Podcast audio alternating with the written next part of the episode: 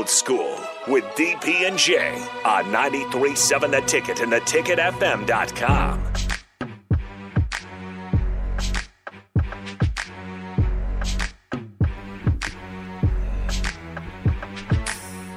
Welcome back to Old School, back to our regularly scheduled programming. We do thank Strick for stopping by and giving us his precious time while he goes off and does his own super secret agent stuff. And I hope you guys are checking checking with Strick every day. On the block with Strick and Bach. Like you should be checking in. That's pretty good stuff as you get through. And again, Strick has access. Mm-hmm. So it's good to have. Um, Jay, this this Saudi Arabian golf li- tour Yeah. is opening eyes and, and ears. And pocketbooks, Banks. They they don't use pocketbooks. No They're using pocketbooks. banks. bags, Bags of cash. bags. Yeah, I mean they're they, they're trunks. they're definitely um, you know, but Greg Norman's their you know figurehead. They're definitely you know trying to stir up a different league. You know, with the initial you know trying to get some bigger name players or past or players that were decent in the past.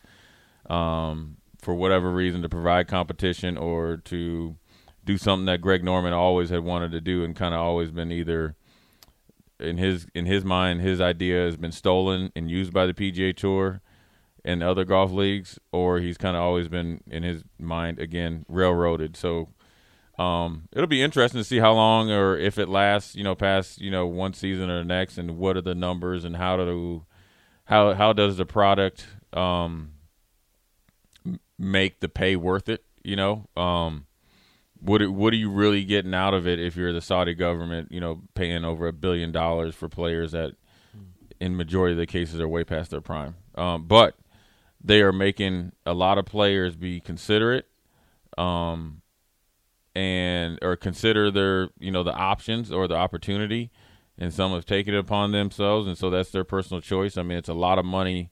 You know, you're not talking about peanuts when you're trying to get the Ricky Fowlers, Dustin Johnsons, Phil Mickelsons, uh, Lee Westwood, Martin Kaymer, Sergio Garcia's, and so forth and so on. I think a, a kid I just saw on the golf channel that played in the NCAA either individual or team championships. He's leaving to go play because he doesn't have any status anywhere, so he's trying to get some ranking points X, Y, and Z. So it'll be interesting to see what happens. I think their first tournament is this weekend over there in London, so uh, we'll see how, how it all all shakes out. It's uh, you know, it's interesting times that uh, you know people are going to have to make this. I mean, they're it's you know their character is definitely going to be questioned. Um, you can see it from their perspective. Uh, you know what people do with their own, what governments do with their own policies or whatever you want to call them, isn't their problem or their or their paycheck. But then also people is like, you know, how much blood money do you want? And So it's just it's it's going to be interesting to see how it affects